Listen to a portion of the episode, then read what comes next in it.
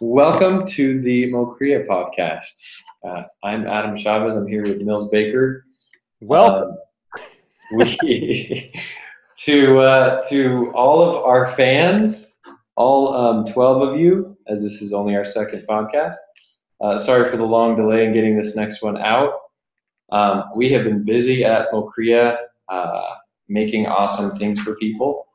Um, so we're going to talk a little bit about the Apple Watch, and we might talk about some other things too if, if it comes up. Mills, Apple Watch. What's your what's your reaction?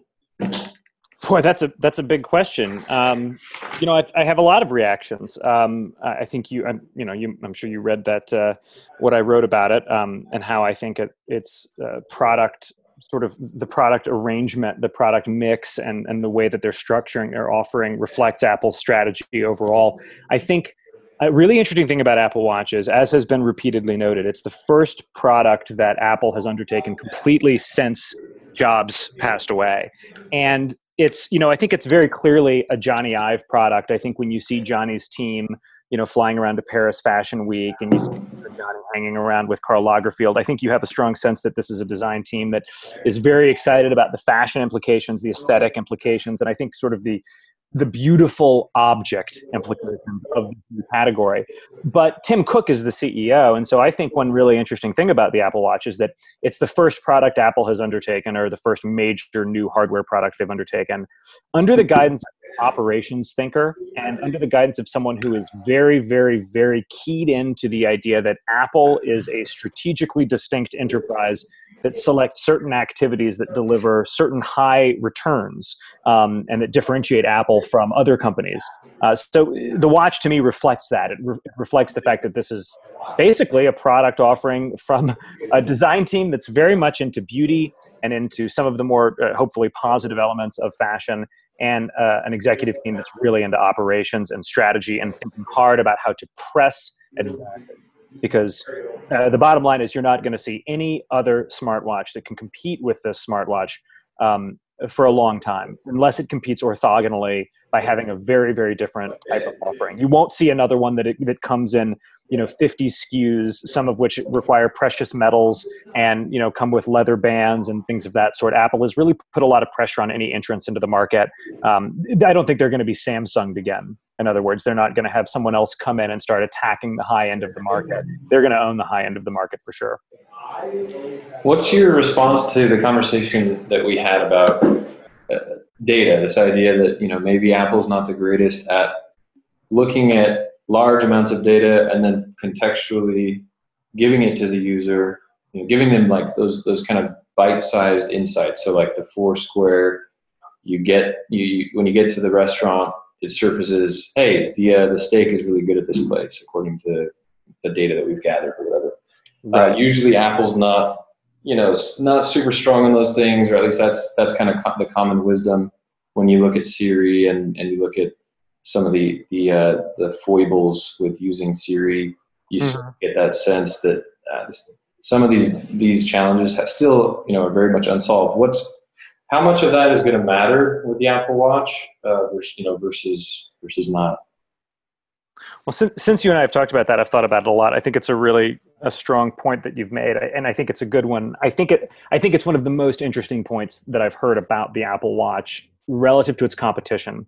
Uh, you know, most of the analysis of this thing, just like with with a lot of novel Apple product entries, um, essentially ignores the phenomenon of competition and also takes everything that Apple does as kind of inevitable, obvious, and maybe even the only way it can be done. Um, one thing, I, you know, not to recapitulate, but I've been greatly interested in the fact that I, I haven't read any analyses other than you know the one I posted um, about why Apple has gold watch models. You know, they don't have a gold MacBook, they don't have a, a gold uh, iPad. The gold iphone is not actually gold. It's just gold colored. You know why did apple go full luxury on this? So um, i actually think that thinking about uh, the competitive landscape and how you know competitors might differentiate is super informative. So google does have a huge advantage with data services. Um, as you know i actually think the advantage is not as big as people think it is. I think apple is much better at services than people give them credit for. I don't think I think people just often ignore the scale at which Apple is already operating services, hundreds of millions of messages and email accounts, hundreds of millions of video and music streams, purchased audio, backups in the cloud, photo streams, just a tremendous amount of, of what are traditionally called, you know, thought of as data services. Um, and, and, and you know pretty reliable. They've had some misses lately, but um, I just don't think they're it's it's as clear cut a thing as a lot of people do. Now, specifically to what you said, or, or to, to what you're saying, which is, hey, is the watch really going to be worth a damn if it's not capable of surfacing relevant, topical, and appropriate data to people of the kind that a Google Watch, let's say an Android Wear watch, might be able to, given how strong Google now is? Is it going to be worth a dang if it can't do that? Well, I actually am super, super bearish on all of that data services stuff. I bearish in the sense that I actually have yet to see it deliver any value. And, and, and let me really be specific. Mm-hmm. Out here in the tech industry, we're all using Gmail, we're all using Google Calendar, or, or you know, some of us may be using iCloud Calendar. We've all got Sunrise. we're all angry that you know the latest Fantastical release hasn't been optimized for the the six plus yet, or whatever it is the truth is, the overwhelming majority of Americans are not entering their data into systems in a way that systems can then appropriately understand all of the information about this person that, it, that, the systems need to in order to make good predictions. So by that I mean, whenever you hear someone extolling the virtues of Google Now, they say something like this: "Man, it's incredible. I was leaving TechCrunch Disrupt, okay, because I had to catch a flight out of SFO to go to New York for the 500 startups event that I was going to appear at, and Google Now, without me doing anything, said, "Hey, there's a lot of traffic on your uh, on your drive down to SFO for your appointment." Uh, you know, uh, which that you've made in your calendar that you have a flight here. And by the way, here's your boarding pass, which is in Gmail. Well, that's awesome, except that I'd say 90% of users don't put their flights on a calendar, don't put their conferences on a calendar. In fact, don't go to conferences. In fact, don't care about conferences are not leading this tech entrepreneur globe-trotting lifestyle where they have a huge amount of annotated metadata rich information about who they are ready for systems to integrate and represent back to them. So boiling that all up when you remember the original iphone introduction one of the big magic moments that it constituted for regular users when you'd see people in bars if you went to houston texas or if you went to you know florida and you saw somebody in a bar with and, and everybody crowded around the new iphone they'd never seen one before. I remember especially things like taking a picture and then pinching to zoom. That's a magic moment. That moment is when everyday users saw the iPhone's power, the interface's power, how easy it was. They didn't really think in terms of, wow, what a powerful interface. They just got it. All of a sudden, you got the tactility and the physicality of it, and it was great. I don't see anything like that now or on the immediate horizon for integrating data services. In other words, I don't see a situation where I'm down in Houston, Texas, and my Android phone says, Mills, you're not going to believe it. But you actually are fa- you know i know you love figs and there's a great deal on figs at the farmers market across town but by the way right now i-10 is really really congested with traffic so you should probably not take that you know to take go around houston use the loop whatever. I don't see that happening for regular users at all. I, I just don't see it. I, you know I, in other words I, I see google picking off use cases where they can do this for users who happen to be in their richly um, uh, you know sort of richly participatory ecosystem and and i see google saying look how great it is if you're on your way to sfo i don't see any regular people out in the world feeling that google now is actually delivering value i just don't see it I mean, literally, I don't see it among consumers, and I don't see it in the product itself. So, could that be something that happens in a year? That Google Now is incredible at contextual suggestions and real time information? Maybe, but I actually really doubt it. Data services are one of these things that always looks better in the demo. Whereas a really usable UI and, and, and, and features that are targeted at the individual, I have a lot more confidence in a company like Apple's ability to deliver. So I think that's I think that's mostly right. I think um, given given that, um, what what's up with Siri? Like what? Yeah. that's a great question. I actually I, I was going to say that at the outset. Yeah, Siri's not good. Um, Siri's just not good. I think I think there are a bunch of things happening there. I, you know, to some extent, Apple's commitment to privacy policies and to you know data security for individual users may be impairing their ability to improve Siri rapidly. But I don't know about that, and I don't I don't know that that's true. I, I have no personal insight into what's going on in the Siri the Siri unit or the Siri teams at Apple.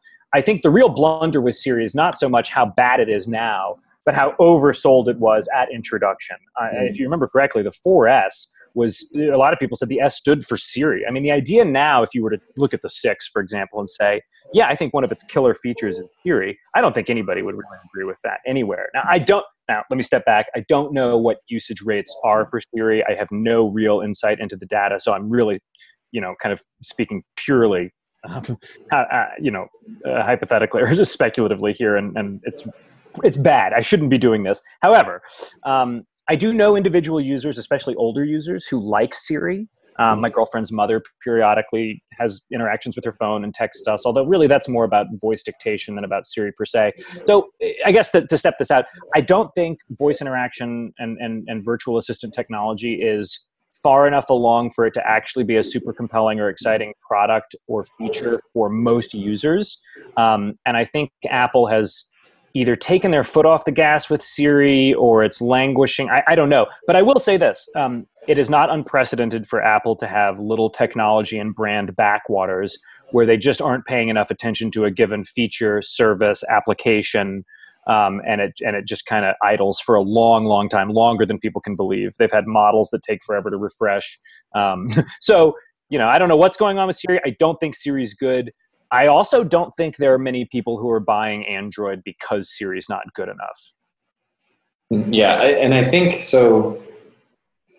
One of the things that I'm it, stepping back a little bit and just taking a look at um, the market, uh, I, I do think that you're right that this isn't really impacting sales. Like uh, the the iPhone is still far and away sort of the the most profitable uh, smartphone. You know, there, there's a there is you know Android obviously has a lot of market share, but when you look at who's buying Android devices versus who's buying the average iPhone, the iPhone still uh, takes most of the revenue, and and uh, and then uh, so from that perspective, Apple's still winning. I mean, they're still doing what Apple does best. You know, selling a premium product at a price point that's going to allow them to have uh, lots of margin and really focus in on uh, on that that product. It, it just it's interesting how different some of the experiences are because like when I look at the, the smartphone, my ideal setup for a smartphone would be to mix and match a lot of the different services. So, you know, having Waze, for example, uh, as my navigator would be cool. Being able to access Google Now, being able to have a, a tighter integration with Google Now would be great.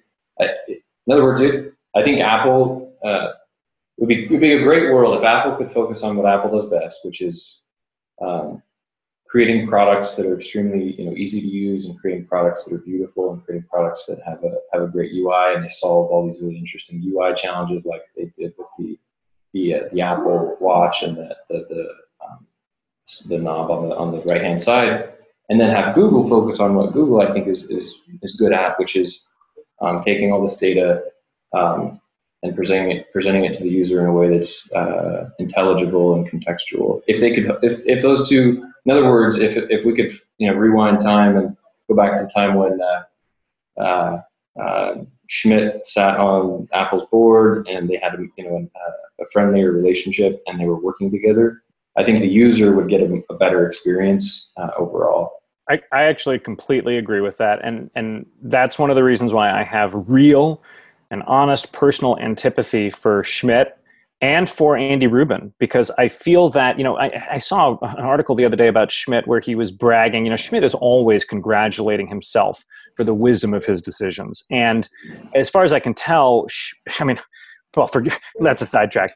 Schmidt was saying that um, it's a really wonderful thing for contemporary consumers that Google and Apple compete. And, you know, that's, that's always what um, the uh, the market participant in Google's position says, right? Google is very, you know, one of their marketing themes that they're open, they prefer choice, they prefer competition. Um, you know, there's really very little evidence that Google has any understanding of what that means for core businesses. Google doesn't prefer choice, openness, or competition for their core business, and they they don't respect when other companies have core businesses that they don't want, uh, you know, openness and core uh, and competition with them. Um, like a lot of, I think, ideological.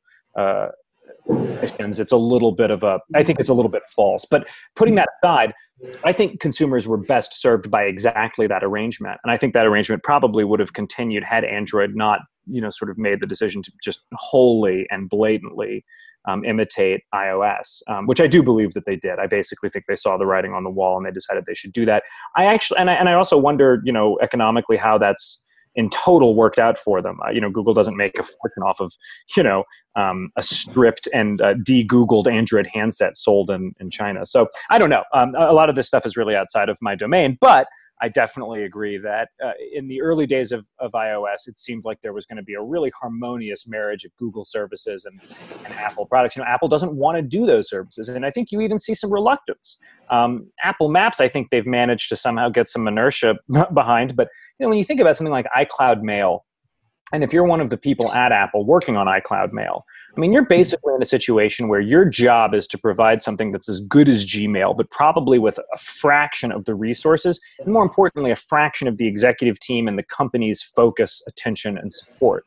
You're really on the periphery trying to build a web service and a, you know, a mail service. And so, you know, I, I always think about those guys like, I'm sure a lot of them would would much prefer prefer to be doing something else, or or uh, rather, I guess Apple would prefer to be focusing on its core on its core uh, strategic activities. And I think, especially with Maps, like we've all you and I have had this conversation before, it is incredible to me the duplication of effort and redundancy that we see. It just in terms of a species progress perspective, right? Like I, mm-hmm. I, I look how how able are humans to navigate the world you know spontaneously using their mobile devices well the development of apple maps didn't really enhance that very much.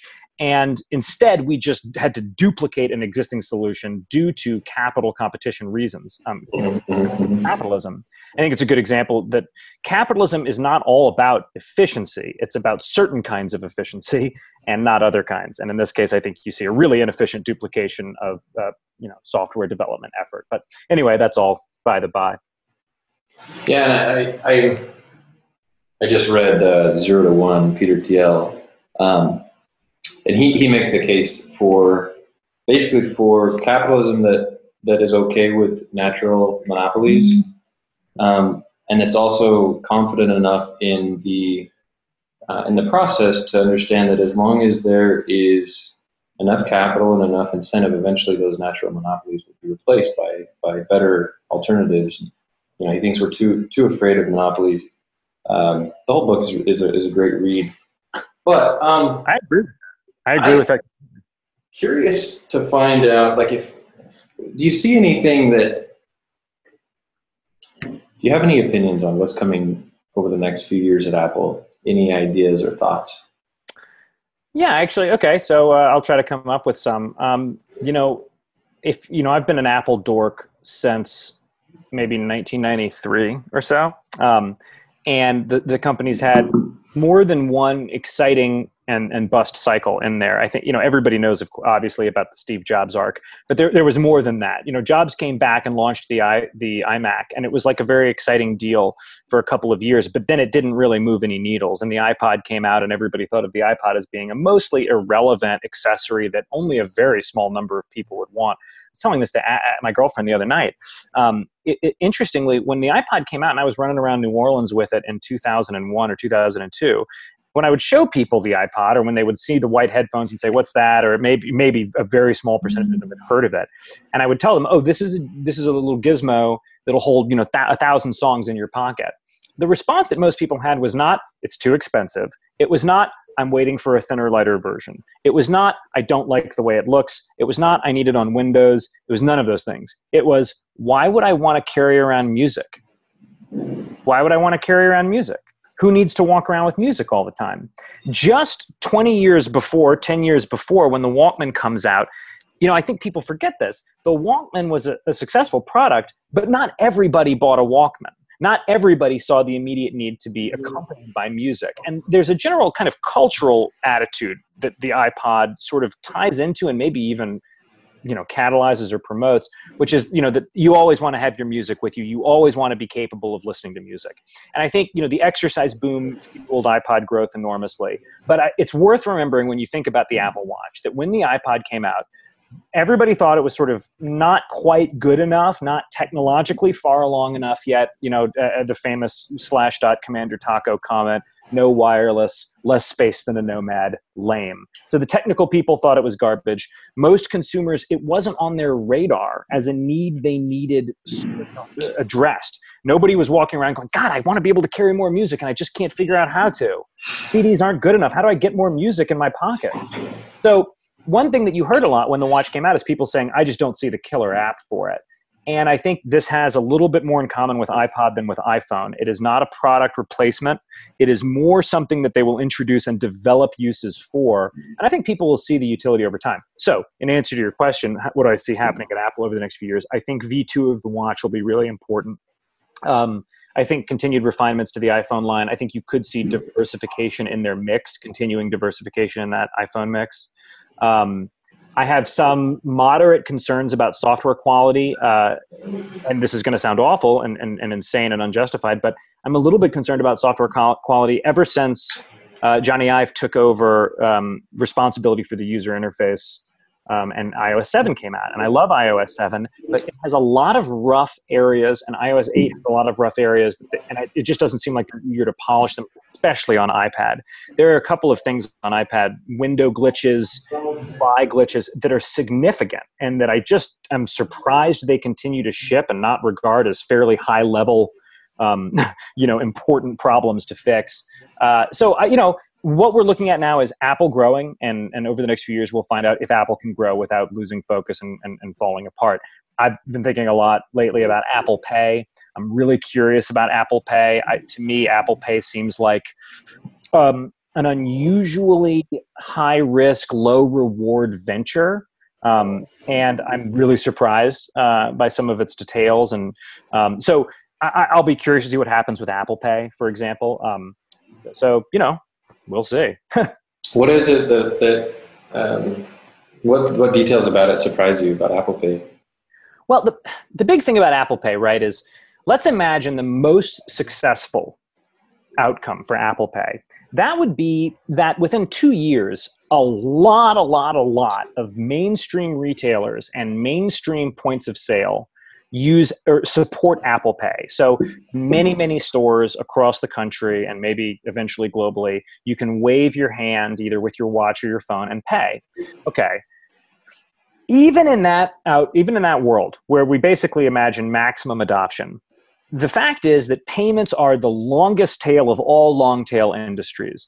I mean, probably not literally, but they're very long tail, and, and they're mm-hmm. long tail in a way that causes a specific problem as long as there are merchants out there who refuse to take Apple Pay, and keep in mind there are merchants out there right now who refuse to take credit cards you still have to take credit cards with you everywhere and in fact you have to take cash with you everywhere even today especially in san francisco you often have to have cash because tons of places won't take credit cards so in this sense credit cards in san francisco especially and new orleans as well have not solved the cash problem. So now I have to carry cash and credit cards. How large a percentage of the payments market does Apple have to capture for me to stop carrying cash and credit cards? I mean, it's it's not going to happen. It's not going to happen as long as there is a mechanic shop, a, a taco truck, uh, a pet store where they say, "Oh, we don't take mm-hmm. Apple Pay. I need to have my wallet with me," and I'll continue to have to have my wallet with me to identify myself to the police when they pull me over for all kinds, you know, to get on planes. So it's one of these interesting situations where the best case scenario for Apple Pay is that it is just another option for paying, and that doesn't seem all that good. It doesn't seem super exciting. Now I know that the, the mobile payments thing is not really about boy, we've got to get rid of wallets we hate wallets because wallets really don't seem to be going anywhere, and I doubt they will. And by the time they do, they'll probably come back as smart wallets with integrated LCDs and like a thumbprint scanner. And Jony Ive will introduce the Apple Wallet, and we'll have to. We're just going to go through these endless cycles of deprecating and then reinvigorating all of our accessories and having to buy them. But but, but the wallet, you know, is going to be persistent. So it's just that I don't see a huge amount of upside for Apple with Apple Pay. They're not going to make a lot of money out of it.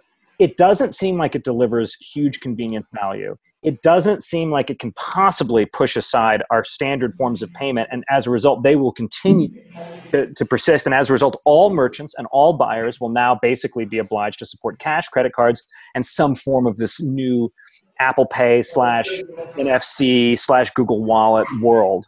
And how much focus is it going to take for Apple to keep Apple Pay going and to develop it? You know, how many designers, developers, support personnel, how many managers, how many lawyers, um, and all of it. So you, I think you probably get kind of what I'm saying. Basically, sure. it just seems like it could potentially be a lot of investment, and I'm not totally clear that this ever sells a phone. I'm not really clear that anyone ever says, yeah, you know, my, my, my, my buddy Brandon, we go out and the dude just pays with his watch everywhere. It's incredible. I really want to do it. I've got to get an iPhone. And I've been using Android. Now I'm going to switch. You know, I, I, just don't see that. Um, it seems more like it, it, it's a, they're pressing strategic advantage again. They're just saying, "Hey, we control hardware, software, services, and we uh, make our money off of the the hardware. So we don't need to, you know, mess up your business model. So we can go to banks and we can and processors and say, "Hey, participate with us," and and, and they did, and they got all those and so their model enables them to you know be additive in there or be at least be greater.